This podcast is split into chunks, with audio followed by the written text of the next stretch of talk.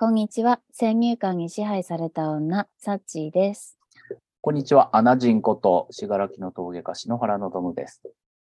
篠原さん、まあ、今回はちょっと前回の最後の方で、サッチーが出ればいいじゃんみたいな高木さんの発案により、私が釉薬の話をお伺いさせていただこうかなと思います。どうぞはいよろしくお願いします。よろしくお願いします。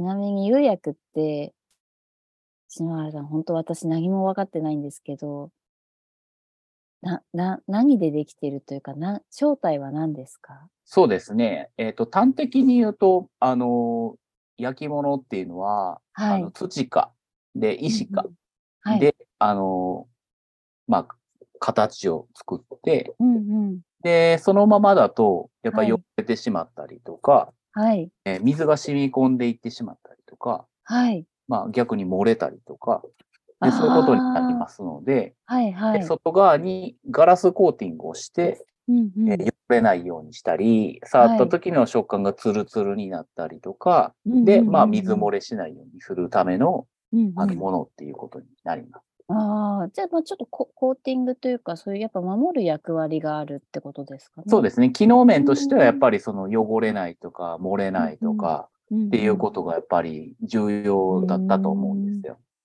あの、まあ一般的な、あの、わかりやすいもので言うと、レンガっていうのがありますけど、はいはい、レンガレン。ガは釉薬がかかってませんよね。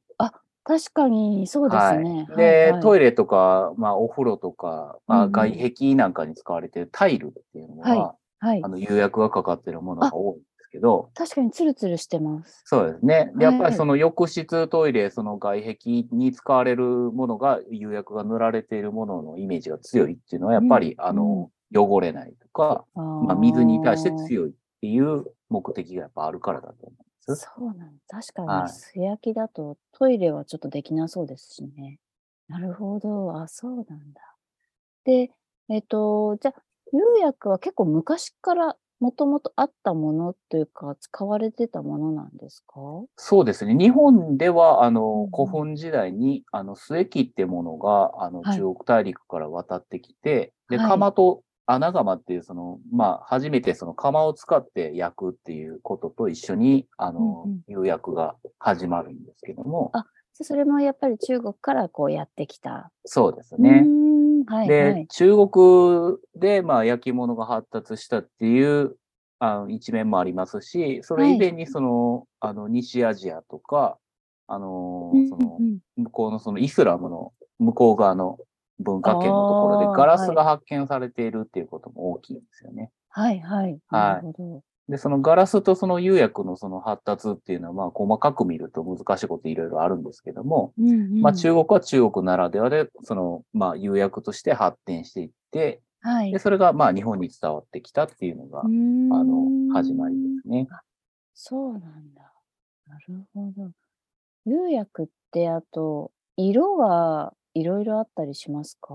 そうですね。あの、先ほど言ったのはその機能面ですよね。汚れないとか水漏れしないっていう機能面なんですけど、やっぱりその釉薬をかけると、その今までになかったその土器とは違う美しさっていう、その、まあ美、美感っていうか、そういうものが加わってくるわけですけど、うん。まあ日本に一番最初でその美しさのその釉薬のイメージで一番こう強烈だったのは東山祭って呼ばれるものになって東山祭。カラー図のカラーに、3は漢数字の際に、ね。3に彩りですかね。はい。まあ、その、あの、釉薬には、その、まあ、鉛が混ぜられていて、その、鉛窯の温度がすごい低い温度でも溶ける、あの、釉薬になってまして、はい、で、はい。色も、その、見たこともないような、当時の人が見たこともないような、黄色だったり、緑色だったりっていうものが、あの、うま、使われているわけですけど、まあ、当時の日本人はその色がどうやって作られてるかはわからなかったですね。確かになんか末木とかのイメージだとちょっと赤茶色っぽい土はい。みたいなイメージしかないので、そういうのばっかり見てる方からすると、そういう緑だったり黄色だったりの色が現れるってこと自体が結構びっくりかもしれないですね。そうですね。あの、釉薬の発達の仕方っていうのは、そのヨーロッヨーロッパとその中国とのその発達の仕方は違ってて、はい。あの中国とか、まあ中国からその焼き物が伝わってきた日本っていうのは、うんあの窯の温度がどんどん発達、うんうんあ温度が上がるようになっていく。窯あーのその性能が上がっていって、窯内部の温度が上がることで、うんうん燃料にしていたその薪の灰が溶けて釉薬ができるっていうことを発見するわけです。あ、灰が溶けてはい。釉薬になる。うんうんうんそうなんですではいはい、日本もその末液っていうその窯が伝わったことで、その窯っていうものを使うようになって、ものすごくこう窯内部の温度が上げられるようになるわけですよね。うんうんうんうん、で、1200度。度とか1250度っていう高温を溶け、あの、達してくると、その燃料の灰自体が器にかかって溶けるっていう現象が起きてくるわけです。うん、篠原さんの作品もそう。そうですね。まさにそれも同じなんですけど、その末液にかかってたその燃料の灰っていうのが溶け始めて、うんうんで、今度はそれを意図的に、その、あの、釜炊き終わった後に出てきた灰を器にかけるっていうことをし始めるわけですよね。へえ。それがまあ、廃油とか海油って呼ばれてる、その釉薬の始まりですね。それが釉薬の始まり。はい。うーん、なるほど。で、そこに、こう、どんどんその、廃油を、あの、意図的に安定して、その、溶かすためとかうんうんうんうん、廃油を意図的に、その、色油にするためっていうことで、うん、まあ、あの、不足してるその、長石っていう材料を入れてみたり、粘土を加えてみたり、はい。で、さらに色油にするために、こう、銅を混ぜてみたりっていうことで、釉薬はどんどんどんどん発達していくわけです。へえ。あ、じゃあただ灰を、木が燃えた灰が被ってるだけじゃなくて、そこにいろんなものが入ることで、また新たな色彩が生まれる。そうなんです。ちょっと信楽の土を例に出すとちょっと厄介なんですけど、信楽の土っていうのはその釉薬の原料になるようなその素材っていうのが土の中自体にたくさん入ってるんですね。土にもともと含まれてるんですね。だからそこに、に灰がかかって高温で焼かれるだけで釉薬のように溶けるっていう現象が起きるんですけども、おーはいはい。通常の土だとその灰がかかっただけでは素材不足で溶けたりとか、あうんうんうんの、することはほぼないんです。あそうなんですね。ですから、その灰の中にその不足しているその潮石分であったりとか、うんうんうんまあ粘土分であったりとか、うん、まあ珪砂っていうそのガラスの原料になるようなものを加えて、はい、で、釉はい薬っていうものを完成させてかけるっていう方法になっていくわけなるほど。作ってかけるって感じなんですね。そうなんですなるほど、なるほど。へはいえ。あ、なんかもう釉薬のこと全然知らなかったんで、そもそもそういうふうに作ってるっていうのも結構意外でした。そうですね。あの、僕自身今その釉薬をかけないで、あの、信楽の土を丸ごと釜に入れて、うんあの、うん。焼き締めって言って釉薬をかけない焼き物を焼いているんですけども、はい。やっぱそれに至るまでは、やっぱりサッチーさんと同じ、その全くその予約っていうその存在の意味がわからなかったので、うんうんで当時はうんもう僕はあの5年以上その焼き物世界にいたんですけれども、うん。なぜ当たり前のように日本の焼き物は1250度とかうんうんうん。うん1300度、その間の中で焼くっていうのが決まってるのか、うん。うんうんうんでなんでその素焼きしたものに上薬っていうのをかけて、うん。焼くのか、なんかそれがどこで決まったのかっていうのを一度ちゃんと知りたいと思って、はい。焼き締めをやる前に僕、釉薬をそのし信楽の試験場っていうところで1年間徹底してこう、あの、うん勉強したんですよね。釉薬のことを徹底的に学ぶ場所があるってことですね。そうなんです。よ。だから今お話ししたような、その、釉薬がどこからやってきて、どういうふうに発展してきたのかももちろんそうですし、うんうん。釉薬っていうのがそもそもどういう組成でできてるのかっていうのも知った上で、うん。で、焼けるとか溶けるとかいう理屈が分かってくると、うん。あこう、日本の事情としてはこれぐらいの温度帯で焼くのがぴったりっていうことが分かった。だだからそれ1250度とか1300度の間っていうのをこう当たり前のように話してるんだなっていうことが分かったんです。ああ、じゃあそれは、なんか今までの先人の方たちが、どうやったら日本だといいかなっていうのをいろいろやってやってやって集約した結果が1250から1200、あ、1250度から1300度っていうことですか？そうなんですよね。だからこう焼き締めをやってることもあるので、その僕はどうしても一度その1年間だけでもその釉薬を学びたいって人にこう話したときに、うんうん。そんな釉薬なんか学ばなくったって買えばいくらでも使えるやんっていう話をされたんですけど、はいはい。うんうんうん。でもやっぱりその、まあ、買ってそのまま狙った通りのものができたとしても、うん、なんかそれがこう、本当の意味で理解したような気にはどうしてもなれなくって、うんはい。実際にやっぱり1年間その焼ける溶けるっていう理屈を徹底してその予約から学んだことで、やっぱり今僕が予約をかけない焼き物を焼いてますけど、うんうん。土そのものが焼けていくこととか、うん。解凍作用してなぜこういう景色が出るのかっていう理屈を知れたのはすごい大きかったなと思うんですよね。おー、なるほど。確かになんか、今の私たちって結構もう、できたものばっかり囲まれてるじゃないですか。そうですね。だけど、例えば私はちょっと編み物をするんですけど。編み物の編み方を知ってたりうんすると、そこがなんかほころびた時にさっと直せる。うん。あの、ちょっとうまくいかないときに自分で直したり、なんかできたりするんですけど、ちょっともしかしたら篠原さんがおっしゃってることとは違うかもしれないけれど、なんか家庭を知ることで、できる、自分ができることって選択肢はすごい広がるなっていう気はします。いや、でもやっぱりあの、編むっていうことをされてると、そのうん指の食感で関わってくるその糸がどういうものなのかとか、はいこの糸はどうやって染められてうんこの色が出てるのかっていう風になってくるじゃないですか。はい、まさになります。すごいなります。土そのものだったり、釉はい薬だったりするわけですよね。うんうんうんうんあー同じことだと思いますね。で、うんこの話を僕するときに思いか、思い出したのが、やっぱりそのはいマラクさんでお話しされてた、あの、お抹茶を飲むことっていうことにつながってくる。どう、どういうことですか？煎茶もそうですけど、日本の場合お抹茶を飲み物として飲みたいって言っても飲める場所がないじゃないですか。ああ、はい、そうですね。だからやっぱりお茶室に入らないと飲めない。うん、うん、うん。でもその極端な話に行くと、その、ちあの、外国の方がすごい好んで食べられる、そのグリーンティー味、うんうんうんうんチョコレート菓子でも何でもその抹茶味っていうものがあるんですけど、うんその抹茶味のものとそのお茶室の中でしか出てこないお茶とのその乖離がひどいんですよね。うん、確かにそうですね。はい。でそれは僕の仕事で言うと、その釉薬っていうのがもう出来合いのものとしてあるんですよね。そうのんチョコレート菓子の抹茶味と一緒で。うんでそれをこうこういう色が出るよっていうそうなんです。それを食べてれば。ばいいやんっていう話をされても、んなぜこれを作ろうと思ったかっていうとこを知ろうと思うと、はい。やっぱこのグラデーション部分に何があるのかを知らないと、さっぱりわけがわからないんですよ。確かに、確かに。うんだからそのグラデーション部分にものすごいこう重要なこう話がたくさんあって。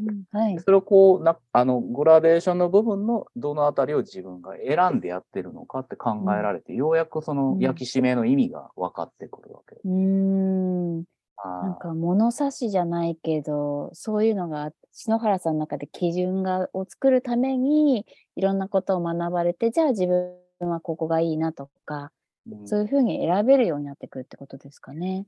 前回あのね、あの、セバスチャンさんとお話しさせてもらった時にも感じた、その、自分が一体横軸がどれぐらいの位置にいて、縦軸がどれぐらいの深さのある位置なんやろうっていうことは常にこう、ものを作ってると気にかかってしまうんですよね。ん。はいはい。で、それをこう知ることっていうのはすごいこう、大事なんですよね、自分にとっては。うん、うん。でで、も、やっぱりサッチーさんと、と同じで、釉薬ってな、そもそも何っていうところが、やっぱどうしても知ってないと、焼き締めの説得力もないですよね。何うん何かこう、不要だから、あの、釉薬をかけないわけではない。うん、うん、うん。あーうんで、釉薬っていうのはやっぱり必要だから今に至ってもどんどんどんどん発展していってるわけで。あ、発展していってるんですか、釉薬って。そうですよ。あの究極のものは毎はい日使われているトイレの便器。あ、へえ。このようにあれだけ白い焼き物で、あれだけ汚れない衛生的な焼き物ないと思う。そうなんだ。え、じゃあ、めちゃめちゃ最先端が自分の家にあるんですね。白い焼き物の究極だと思いますね。えー、トイレのイメージ変わりました。あ、でも、TOTO もイナックスももともと製陶業の会社ですからね。そうですよね。確かになるほあど。そうか。で、京セラもそうですよね。京セラ、あはい、あファインはい。セラミックスっていうのは何ぞやっていう話にもつながっていくんですけど、結局、日本だと、はい。あの、釉薬っていうものとうん。土、ものを作るその土っていうのはもう完全にその、まあ、グラデーションで言うと全くスパッと2つに分かれてて関係ないもののように語られがちなんですけど、はいはい。実はこれには違いはないんですうーんはいはい溶けずにちゃんと形になるものを糖度って呼んでるぐらい。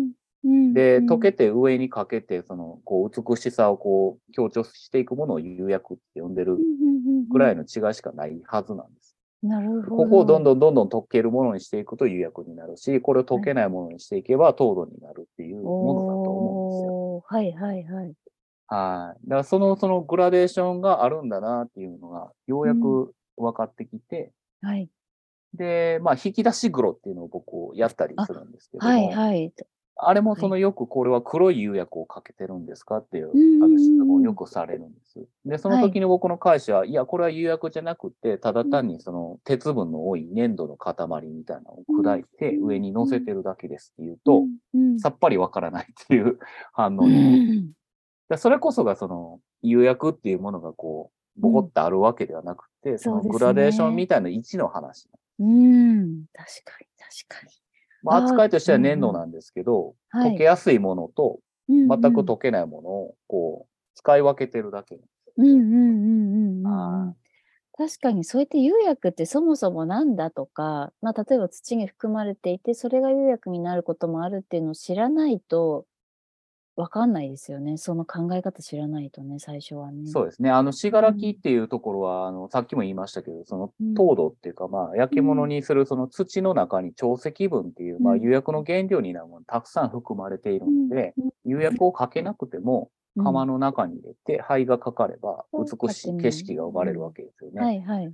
となるとですね、あの、はいこちらの方はネバネバしてるっていう山。はい。こっちにはザラザラ石が多いところの山。おっていうのが、はい山のこっち側とこっち側、背中合わせである場合がある。へーこっちのネバネバして、こう形になれるやつを糖度って呼んでて、はい。で、こっち側のザラザラしてて、その形にならない砂みたいなところをうん長石山って呼んでるだけなんですよ。ああ。あー同じ山の背中合わせで、ちょっとはいはこう取れる性質が違うっていうだけで、うんうんこっちは糖いい度ですし、こっちは釉薬の原料。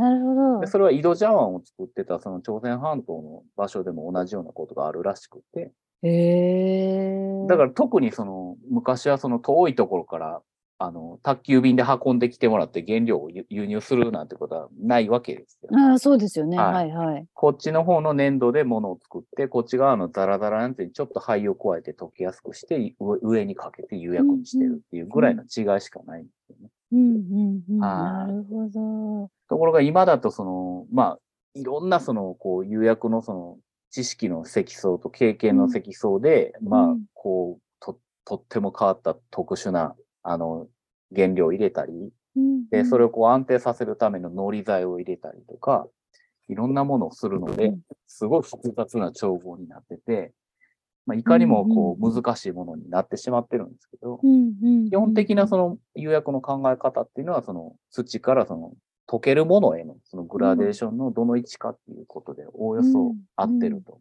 なるほど。すごいわかりやすい。それ一個知ってるだけで全然多分変わりますね。やっぱり状況が変わっってきたのは、やっぱその日本に江戸時代になって、その、はいあの、中国陶工がやってきて、その時期が作れるっていうことになってくるんですけど、はい。そうなってくると、その原料の扱いが全く変わってきますし、はい。で、日本ではほとんど取れないコバルトっていうのが日民貿易とかでこう、はい入ってきて染付っていうものが生まれたりとかするので、ああ、あの、青っぽいとか赤とかそういうのですよね。。はいあれはコバルトっていうその日本ではほとんど天然では取れない原料を輸入してやり始めるわけですけど、そうなん、全はい然知らなかった。それも知らないです。あれはもう当然あれですよ。国を挙げてやってるから、そのね、あの、や、へー。やっていけるわけですよね。民間レベルではそんな絶対手に入らない原料になってくるので。そこの発展には国が後ろにいたんですね。はい。あ。もう現代においてはもう本当にはいはい。様々なところから、もう南アフリカから中米から、もう世界中から原料が入ってくるわけですよね。日日本にほとんどない原料がもうたくさん入ってくるわけで、はいはい、で、そういうこう幅を知った上で自分がその死柄木にいるからできる意味っていうのをもう一回見直したいなと思うんです。なるほど。はい。材料さんに行けばもう世界中のそのね、輸入してきた原料が手に入りますけど、うん。まず根本的にやっぱ信楽がなんでその信楽たるゆえんがあるのか、うん六甲用って呼ばれる理由があるのかっていうのをやっぱりうん自分のその体一つで知れるところから、あの幅を持って考えるっていうことがしたい。すごい、なんか、篠原さんの話伺ってると、縦軸も横軸も斜め軸もいろんな物差しがたくさんあって、でもそれがどんどん広がってってるって感じがしてきました。すごいな。なるほど。あ、篠原さん意外とまたいつの間にやら20分お話をお伺いしていたので、今回はこのぐらいで、はい。はい、あありりがとうごございます。次回は、あの、セバスチャン高木が、はい。篠原さんの、あ、アナ人のお話をお伺いはいさせていただければと思うので、今日はありがとうございました。ありがとうございました。